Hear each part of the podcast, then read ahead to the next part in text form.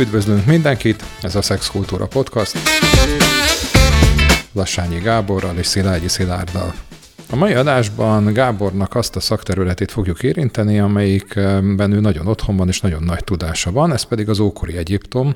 Az ókori Egyiptomban lévő szexuális szokások, párkapcsolati szokások, termékenység, de amivel én kezdenék, ez egy nagyon érdekes történet, ugye, hogy a teremtés történetek azok mindig nagyon izgatták az embereket, hogy hogyan is lett a világ. Milyen történetek vannak erről az ókori Egyiptomban? Hát, ami a, mindenképpen a szexualitással kapcsolatos, és Egyiptomban azért egyiptomi vallásról, mitológiáról azért érdemes azt tudni, hogy nagyon sokfajta párhuzamos igazság létezett benne, azaz mindenfajta városnak, nagyobb kultuszközpontnak azért megvolt a saját teremtés mítosza. És ebből az egyik legősibb az a mai Kairó közelében található Heliopolis teremtés mítosz, ahol hát Atum, illetve hát Ré napisten volt a egyik ősi istenség, vagy a legfontosabb tisztelt istenség. Atum, mint a ősi teremtő istenről, maradt fönt több olyan szöveg, ami azt mondja, hogy úgy teremtette az első isteni családot, vagy az első tagjait, hogy ő tulajdonképpen saját magát termékenyítette meg. Az egyik verzió szerint, ez már a piramis szövegekben is szerepel, ő úgy teremtette a világot, hogy effektíve ő leült ott Heliopolisba, és hát saját magának szerzett örömöt, és ebből a spermából ebből teremtette meg a első Istent párt, Sút és Tefnutot, de van ennek érdekesebb verziója, ahol tulajdonképpen autófellációt hajtott végre, ez gyakorlatilag azt jelenteni, hogy saját magával élt orális nem életet, és tulajdonképpen a szájába jutott így a spermája, és akkor a szövegek szerint felköhögte Sút és kiköpte Tefnutot, ők lettek már az első differenciált istenpár, hát egy nő és egy férfi istenség, és ők voltak a isteni családnak, akik aztán később következtek a földnek és az égi istennőjének, Gebnek és Nutnak a szülői, és utána pedig jöttek a többi istenek. Mennyire jellemző mondjuk a szexuális viselkedésnek a dokumentálása az ókori Egyiptomban? Ez egy nagyon érdekes kérdés, hogy hiszen az ókori Egyiptomot most már divatossá vált mondjuk nagyjából 150-200 éve kutatni. És ebből a szempontból az ókori egyiptomi művészet, vagy legalábbis amit azt mondhatjuk, hogy mainstream művészet, itt a templomoknak, a királyi különböző emlékeknek a, nem nagyon hozta zavarba az ókori kutatókat, szemben mondjuk a klasszikus antikvitásnak a kutatóival, ugyanis azt leszámítva, hogy az emberi testet így nem, nem nagyon fedő ruhákat is ábrázoltak mondjuk ezeken a szép reliefeken, domborműveken, szobrokon, azért magát a szexualitást azt meglehetősen visszafogottan ábrázolták a központi művészetben. Ezek inkább sokkal inkább ilyen utalások szintjén van, hogyha például isteni nászt ábrázolnak, ahogy mondjuk a anyakirálynőt, egy mítoszok szerint mondjuk megtermékenyíti majd a, a, a, a, a, a főisten, itt a új birodalomban több ilyen mítosz maradt fönt, hogy például Hatshepsut királynőt úgy, úgy született volna, vagy úgy, úgy, úgy fogant volna meg, hogy a édesanyját Ámon Isten megtermékenyítette, vagy harmadik Amenhotepről is vannak ilyen mítoszok, akkor inkább úgy ábrázolják itt az isteneket, hogy ül szembe a királynővel egy ilyen kereveten, és őket így fenntartják így az istenek, de tulajdonképpen egy nagyon közeli egymással szembenéző dologban nincsen konkrétan ábrázolva mondjuk az isteni nász. A szövegek azért ennél szókimondóbbak, úgyhogy erről azért majd egy fordítást teszünk föl, de, de, de maga az ábrázolások szintjén, a mainstream ábrázolások szintjén azért ez, ez, ez meglehetősen szemérmes, ez könnyen elfogadható volt mondjuk a 19. század úri közönségének is. Ami viszont zavarbejtő volt, az inkább azok a kis művészetek, kis plastikáknak a világa, illetve olyan kisebb ilyen úgynevezett osztrakonok, ezek ilyen vagy cserépdarabokra ír, rajzolt kis kiccek, vázlatok, vagy pedig mészkődarabokra rajzolt vázlatok, amik szintén a Krisztus előtti mondjuk 1100-1200-as évekből maradtak fent, főleg Tébában, egy ilyen művésztelepnek az ábrázolásaiban, Derel Medinében, ahol azért előfordulnak olyan kis kiccek, ahol ezek a művészek mondjuk akár a különböző együttéteket ábrázolják, illetve előkerült egy olyan papírus is, amit sokáig nem is adtak ki rendesen teljes formában. Ezt Torinóban őriznek, ez az úgynevezett Torinói erotikus papírus, ami 12 ilyen jelenet, összetett, komplikált jelenetben meglehetősen groteszk formájú férfiakat és nagyon szép kis vékony nőket, valószínűleg táncos nőket ábrázolnak együtt. Ezek a férfiak, ezek sokszor öregek, pocakosak, kifejezetten kopaszodóak, rondák, viszont a nők azok nagyon kis szépek, finomak, fiatalok, és hát ezeket a férfiakat aztán mindenféle pozícióba hatalmas fallusszal ábrázolják, ahogy együtt vannak ezekkel a nőkkel, illetve ezeken a képeken megjelennek mindenféle groteszk ilyen állatábrázolások is, akik nem erotikus kontextusban, hanem, hanem mindenféle hétköznapi tevékenységben, úgyhogy nem tudják ezt, ma is egy kicsit vitatkoznak ezen, hogy ez egyfajta, ebben a korban egyfajta mondjuk playboy jellegű újság volt, vagy pedig kifejezetten ilyen komikus, groteszk módon akarták bemutatni mindenféle jeleneteket állatokkal, emberekkel, és ebben az erotika is, vagy hát kifejezetten egyfajta pornográf erotika is e, szerepet játszott, hogy, e, hogy vagy a céljai között volt, hogy, hogy ezeket így megmutassák. Ugye nyilván tudjuk, hogy az ókori Egyiptomban nagyon nagy uh, különbségek voltak, anyagi különbségek, státuszbeli különbségek, kasztok voltak. Mit tudunk ezeknek a szexuális életéről, mi az, ami dokumentált, mi az, ami a múlt homályába vész. Nyilván azt gondolom, hogy a, az alsóbb néprétegeknek a, a szokásairól kevesebb információnk van, viszont az uralkodói osztálynak, a felső osztálynak a szokásairól azért valószínűleg több forrás áll rendelkezésre.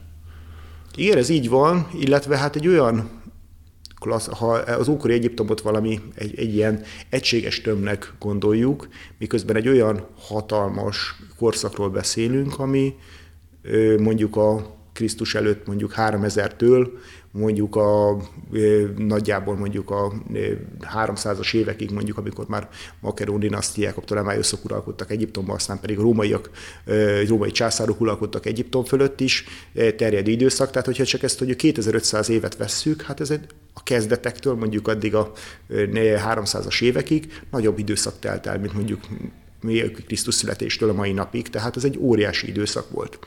Na most ebből egy nagyon nagy részt, ugye nagy részt szöveges, írásos forrásokból ismerünk, és ezeket a forrásokat, ezeket a szövegeket akár nagy templomfeliratokon, akár kőben, akár pedig papíruszokon maradtak fönt, azért az a társadalomnak egy kis része írta, és egy kis részéről szól ezeknek a szövegeknek a nagy része.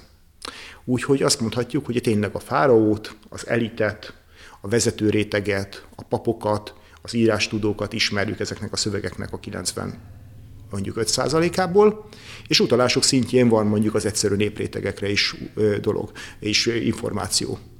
Amiből mondjuk tudunk információt tudunk nyerni, az pedig inkább a régészeti emlékek, de azért, ahogy meséltem, azért ez egy úri passzió volt az egyiptológia, és nagyon sokáig inkább ezeket a monumentális emlékeket kutatták a kutatók is, tehát a, sokkal népszerűbb volt egy templomot kiásni, egy, egy monumentális királyszobrot kutatni, látványos sírokat feltárni, mint mondjuk egyszerű vályogtéglából épült épületeket vagy településeket felkutatni. Ezért ez változott. Úgyhogy az információk nagy része nyilván erre az elitre vonatkozik. Ez az elitről azt tudjuk, hogy legalábbis elméleti szinten nagyon különleges családformákat mutatott, legalábbis az ókori kelethez, vagy az ókori világnak nagyon sok más részéhez képest. Úgyis az egyiptomi társadalomnak a nagy részében az egy egy férj, egy feleség, egyfajta monogám jellegű családszerkezet volt a meghatározó. Ez alól viszont nagyon jelentős kivételt jelentett a király a fáraó, akik már a kezdetektől kezdve általában több feleséggel, vagy akár kiterjedt háremmel rendelkezett. Arról kutatók a mai napig vitatkoznak, hogy ez a leggazdagabb elitben létezett -e egyébként több nejűség, több olyan sírt ismerünk, ilyen nagyon gazdag főtisztviselőknek sírját, ahol több feleségnek a neve is feltűnik, ők is ott vannak az sírábrázálásokon, viszont azt nem lehet ezekről pontosan tudni, hogy ezek egyszerre lévő feleségei voltak mondjuk az adott főtisztviselőnek, vagy pedig ezek egy hosszú életű emberek voltak, akiknek vagy volt egymás után két, három, négy, vagy akár még több eh, felesége, és hát igazából a sírban mindenkinek a emléket akartak állítani, akik, akik, akik őtől neki gyereke született. Nagyon úgy tűnik, hogy azért lehetséges, hogy voltak előfordult olyan, hogy valakinek több felesége volt ebben a nagyon gazdag rétegben, de semmiképpen nem ez volt a jellemző. A szexualitásról nagyon nyersen igazából termékenységi kontextusba beszélnek maximum.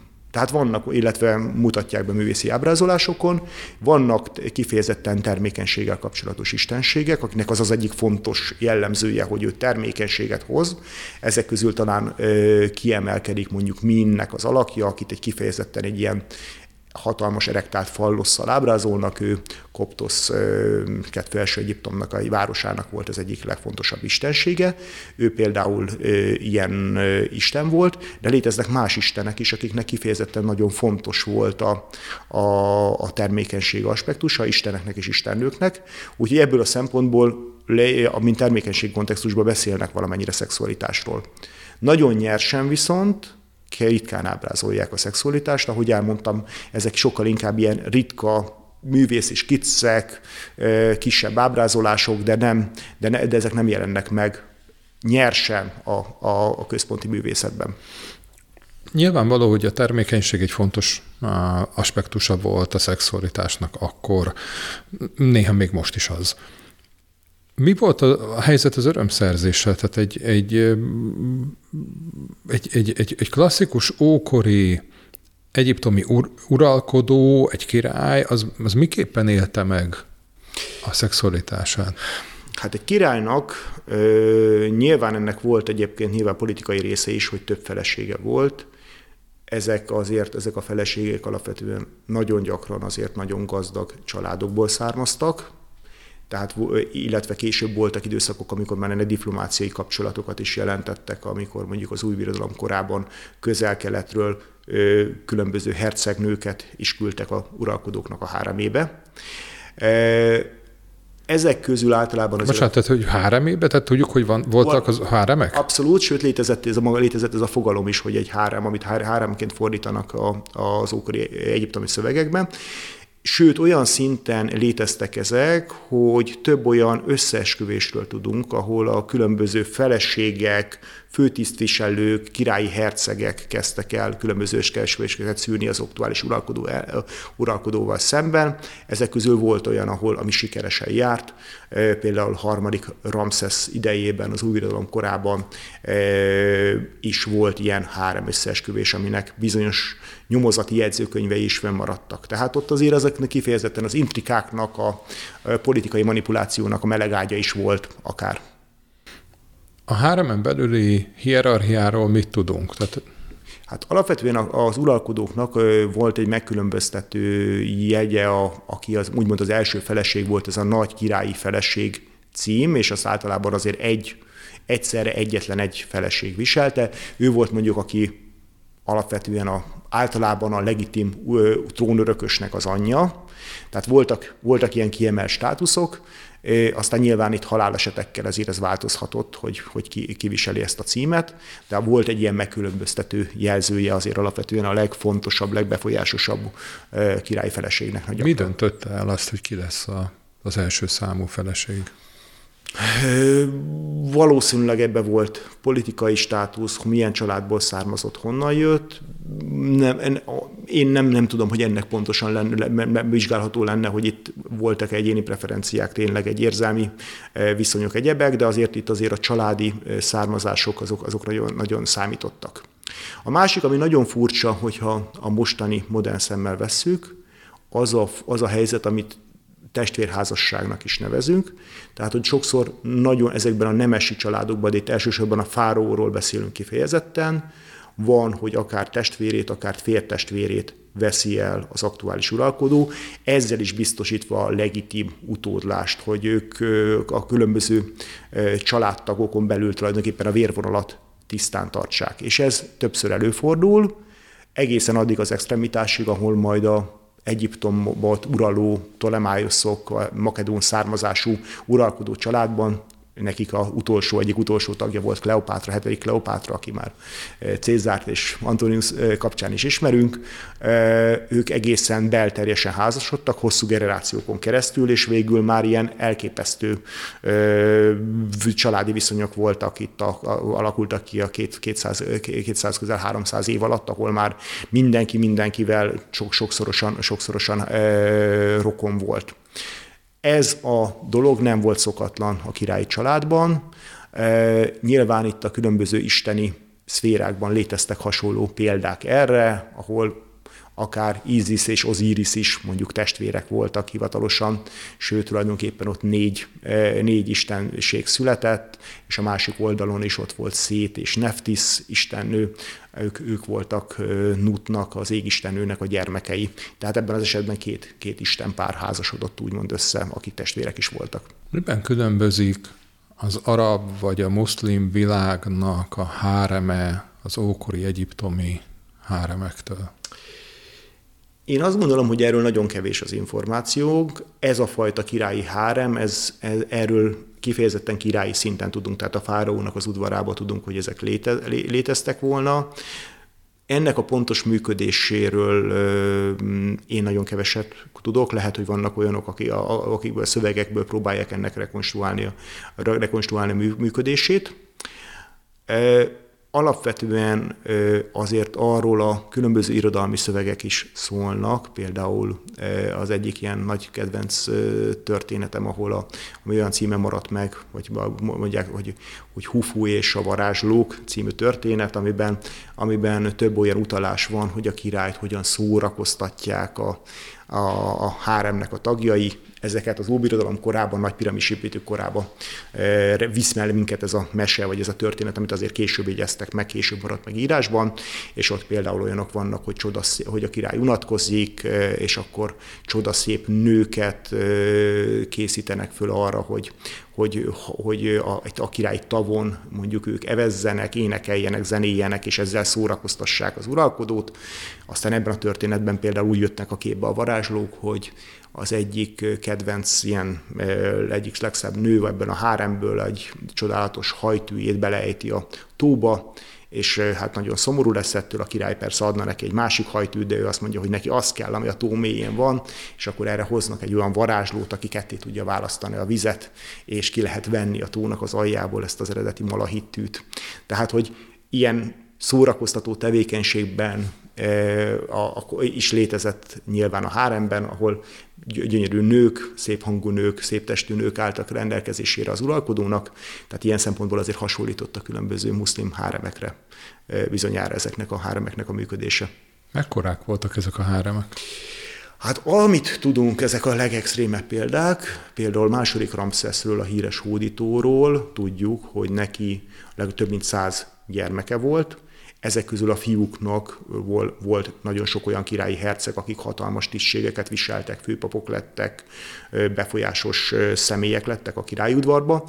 Ezeknek a kisebb fiúknak is egy külön sírkomplexumot építettek a királyok völgyében, amit néhány évtizeddel ezelőtt mutattak részletesebben, és oda is több tucatnyi herceget, kisebb herceget temettek el, tehát akik, akik második Ramszesznek a fiai voltak, neki több mint száz gyermekét tartják számon. Ami azt jelentette, hogy nyilván ő neki azért komoly ö, hárem volt. Nyilvánvaló, hogy a termékenységnek, a gyermekáldásnak annak fontos szerepe volt az akkori, az ókori szexualitásban. Ezzel kapcsolatosan voltak-e olyan gyógyítások, olyan, uh, olyan beavatkozások, amik esetleg a termékenységet szolgálták, mert hogy azt tudjuk, hogy egy, egyáltalán Egyiptomban, az ókori Egyiptomban a gyógyítás az egy nagyon magas fokon végzett tevékenység volt. Igen, hát a ókori Egyiptomban nagyon sok olyan ö, utalás van már egyébként a klasszikus ókori szerzők is ö, a görög világból mondják, hogy hát Egyiptom olyan bölcsességeket és olyan ö, tudásra tettek szert a, a tudományokban, ami, amiből sok állítólagos görög tudós is tanult későbbiekben rengeteg-rengeteg ilyen recept maradt fönt, ami különböző betegségekkel kapcsolatos, gyógyszeres és ráolvasásos gyógymódokat tartalmazott, és ebből persze kiemelkednek a különböző termékenységgel, meddősséggel, gyermektelenséggel, potenciazavarokkal kapcsolatos receptek, úgyhogy ilyenek fönnmaradtak papíruszokon, de akár olyan módszerek is fönnmaradtak, amit nem olyan régen tettünk föl itt a Facebook, Facebookra, a oldalunkra, hogy például hogyan lehet megállapítani, hogy egy gyereknek a, a születendő gyereknek milyen lesz a neme, egyfajta ilyen termékenységi jóslás volt, hogy effektív, itt ebben az esetben egy nőnek rá kellett pisilnie két zsákra, az egyikbe, ha jól emlékszem, árpát tettek, a másikba durombúzát, és amennyiben az árpa sarjat ki ezekből a, ebből a zsákból előbb, akkor, akkor fiú gyermekre lehetett számítani, amennyiben a durumbúza, akkor, akkor lány lesz a gyermek, ha pedig mind a kettő, akkor nem, nem működött jól a jóslás, ha pedig egyáltalán nem sajött ki egyik, akkor azt mondták, hogy nem fog meg egészséges gyerek születni, vagy nem fog gyerek születni, mégsem ebben az esetben. De léteztek különböző, hát ma már elég furcsának tűnő módszerek arra, hogy, hogy próbáljunk különböző receptek hogy, hogy termékenyét tegyenek egy nőt. Ami érdekes, hogy maguk a termékenységgel kapcsolatban nagyon sok olyan népi szokás maradt fönt, akár a mai Egyiptomig, ma már a muszlim vagy akár a keresztény kopt Egyiptomig, ami a mai napig fennmaradt. Az egyik ilyen szokás egyébként, ez mondom, ez egy modernebb, vagy hát egy továbbélő szokás volt, hogy ezeket az ősi egyiptomi kultuszhelyeket mai napig is úgy tekintik, hogy olyan helyek, ahová akiknek meddőknek tűnnek, vagy problémáik vannak gyerekáldással, oda elmennek. És a leg, legérdekesebb történet, hogy kvázi megeszik ezeket a templomokat. Na mire gondolok? Hát arra gondolok, hogy nagyon sok egyiptomi templomon, ahol reliefek vannak, domborművek vannak, hieroglifák vannak, láthatóak ilyen hosszúkás, függőleges ilyen vésés nyomok. Ezek olyan, mintha hatalmas állatok kaparták volna ki a falakat, ezek pedig nem mást jelentenek, mint hogy ezekből a úgy gondolták, hogy mágikus erővel rendelkező templomfalakból eh, egy kis részt lekaparnak, azt vízbe vagy valamilyen folyadékba eh, rakják ezt a port, és ezt megisszák a, a nők azért, hogy termékenyek legyenek. De voltak olyan szobrok, voltak olyan ősi szobrok, amiket persze megcsonkítottak a, a bálvány imádás megakadályozására, de mégis rendszeresen körbejárnak a mai napig, vagy meg kell fogni, vagy ott kell, ott kell csinálni. Tehát a népi vallásosságnak rengeteg olyan eleme van, ami biztos vagyok benne, hogy az ókor óta él. Tehát itt azért az egyszerű embereknek nagyon sok ilyen rituália van, amik ezekkel a szent helyekkel, vagy ezekkel az ősi szobrokkal, vagy akár hieroglifákkal kapcsolatos. Ha már a görögöket említetted, hogy az ókori hellén kultúrában a homoszexualitás az egy teljesen természetes dolog volt. Mi a helyzet Egyiptommal? Ez egy nagyon érdekes kérdés, mert ellentmondásos a, a dolog. Az egyik, amivel kapcsolatosan az utóbbi években több vitás kérdés volt, hogy ismerünk olyan sírt az óbirodalom korából, ahol két olyan férfit ábrázolnak ilyen nagyon-nagyon közeli helyzetben egymással szemben, szinte egymáshoz érve, akikről nem tudjuk egyértelműen, hogy ők rokonok lettek volna, egyik oldalról van mind a kettőnek felesége, vagy azt hiszem, hogy van mind a kettőnek felesége, a másik oldalról viszont valami nagyon közeli viszony van közöttük, és itt például nem tudják eldönteni, hogy itt most ilyen nagyon, akár ikertestvérek lennének, amire nem utal a szöveg, és azért ábrázolják ugyanabban a sírban ilyen nagyon furcsa pozícióban egymással, vagy pedig valami másabb érzelmi viszony lett volna közöttük. Ami viszont a mitológia szintjét illeti, vagy a mítoszok szintjét illeti, a homoszexualitással két férfi közötti kapcsolattal, kapcsolatban vannak olyan részek, ami valami fajta elitűdő attitűdöt fejez ki. Bár ebben az esetben, amiről most mesélni fogok arról a mítoszról, ott kifejezetten a erőszaknak a, a motivuma is megjelenik. Ugye ismerjük sokan a Osiris és Isis történetét, és illetve Osirisnek és testvérének szétnek a történetét. Osiris volt Egyiptomnak ez az ősi uralkodója, aki ellen a testvére, a gonosz, gonosz szét istenség mindenféle ármányokat eszelt ki, hogy őt, őt megölje, és végül sikerült megölnie aztán amikor el akarták temetni, akkor földarabolta a testét, és 42 darabra vágta szét, Ízis Isten pedig, önnek pedig össze kellett szedni a testét. Itt is van egyébként egy termékenységi motivum, mert állítólag pont a fallosza volt azt, amit egy hal megevett, és utána Ízis Istennőnek varázslattal kellett új falloszt csinálnia Ozirisnak, és aztán utána már a, ebben a föltámasztott, vagy hát valamilyen módon rekonstruált Ozirisszal hált együtt, és ebből a názból született Hórusznak az egyik alakja, a fiúknak az alakja. Na most ez a Hórusz, mikor nagy nehézségek árán felcseperedett, hiszen szét még gyerekkorában is rengetegszer meg akarta ölni, mindenféle állatokat, kígyókat, egyebeket küldött ellene. Felcseperedett, erős harcos lett belőle, és, és aztán bosszút akart állni széten. Na de, és vissza akarta kapni apja trónját. Na de szét mit eszelt ki, még amikor még gyenge ifjú volt. Hórusz egy történet szerint gyakorlatilag erőszakkal arra akarta kényszeríteni a unokaöccsét, hogy vele háljon. És Ízis istennő pedig hát egy ilyen cselt eszelt ki, mégpedig azt mondta, hogy hát úgyse tudod megakadályozni, hogy szét erőszakoskodjon veled, de akkor csináld vele azt, hogy hát ez minden sötétbe történjen, és hát a combjait közé vedd a falloszát, és gyűjd, gyűjd össze a spermáját a, a, a nagybátyádnak. Úgyhogy az történt, hogy Hórusz fog, fogta, és, és a, a kezébe tartotta a spermáját, és akkor Ízis istennő egyes verzió szerint levágta a kezét, vagy csak, vagy csak az egészet bevágta a folyóba. Majd azt mondta, hogy na, akkor most mi jövünk, és helyezd a spermádat, a tiedet, a hóruszét a kedvenc salátájára szétnek, aki ezt fogyasztja, fogyasztja el, majd az isteni bíróság elé vitte az ügyet szét, és azzal bizonyítva, hogy milyen puhány, akit ő magáévá tudott tenni ez a hórusz, és az isteni bíróság döntsön. Az isteni bíróság pedig hát azt mondta, hogy varázslattal, hogy hát igaz az történt, tényleg magadévá tetted-e a saját unokaöcsédet, ha ilyen gyenge volt, hogy ezt meg tudtad tenni, akkor nyilván alkalmatlan az ő az uralkodásra. Úgyhogy az istenék szólították a két istenségnek a spermáját, szétnek a spermája valonnan a folyó alól válaszolt, viszont Hórusznak a spermája pedig szétnek a gyomrából, és akkor ilyen módon megszégyenült szét Isten. Úgyhogy ebben az esetben ez a homoszexualitás egyfajta elfogadható, de mégis egyfajta gyengeséget fejez ki a passzív oldalról, tehát, hogyha Hórusz esetében bebizonyosodott volna, hogy ő volt az elszenvedő fél, akkor, akkor nyilván alkalmatlan lett volna arra, hogy ő úgy apjának az örökébe lépjen. Úgyhogy ebben van egyfajta negatív attitűd, legalábbis ami a passzív befogadó oldalt illeti.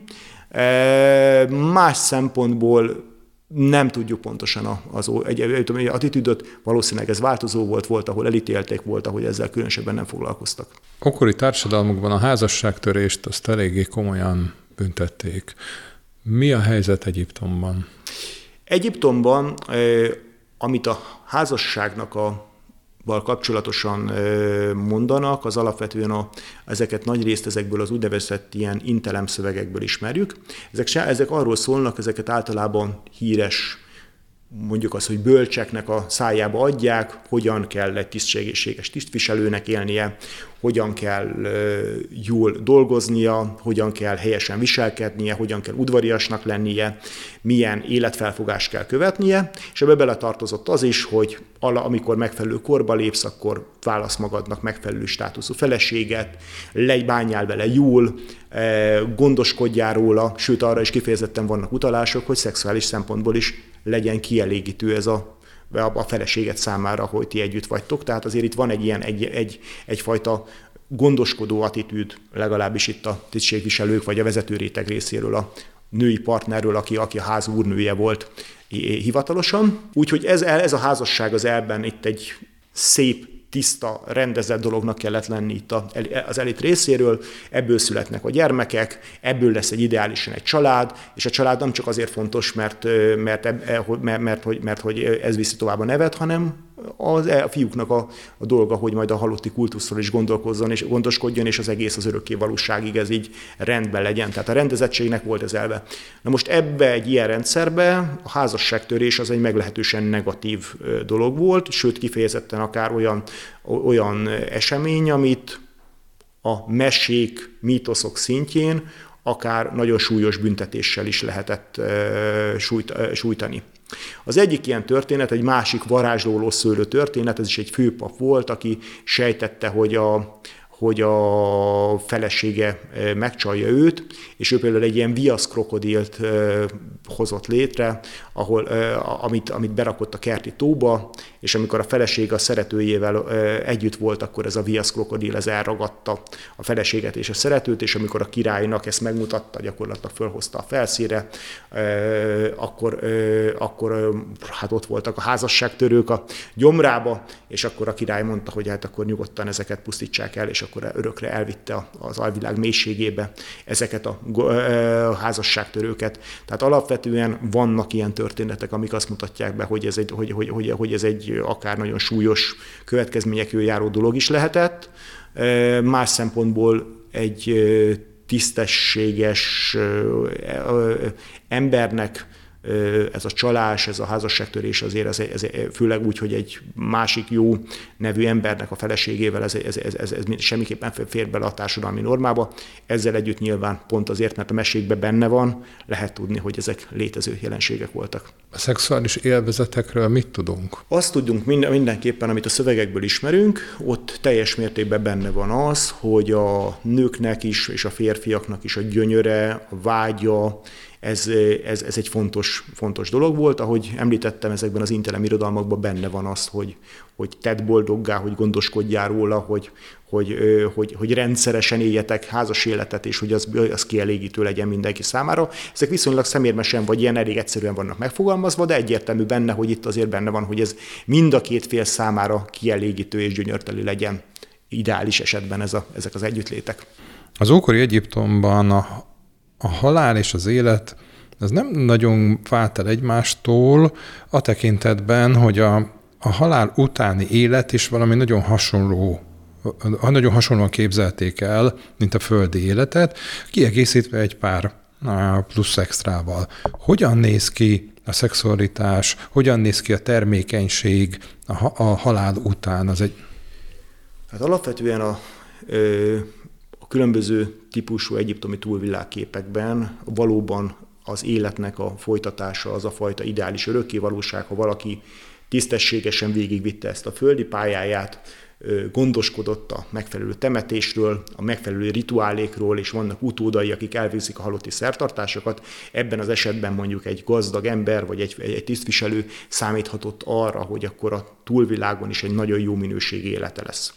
És hát az Ó-Egyiptom, ókori Egyiptomból rengeteg fajta ö, túlvilággal kapcsolatos szöveg, varázsszöveg, rituálénak a leírása maradt fönt, amiben megjelenik az is, hogy az egész testi épségnek a biztosítása, amiben nagyon fontos szerepet játszott az is, hogy egy férfi például tartsa meg a nemző erejét, a termékenységét, a működését, úgy, hogy eh, ahogy az ebben az életben is, a túlvilágon is ő potens maradjon, és gyönyörökre képes maradjon testileg is.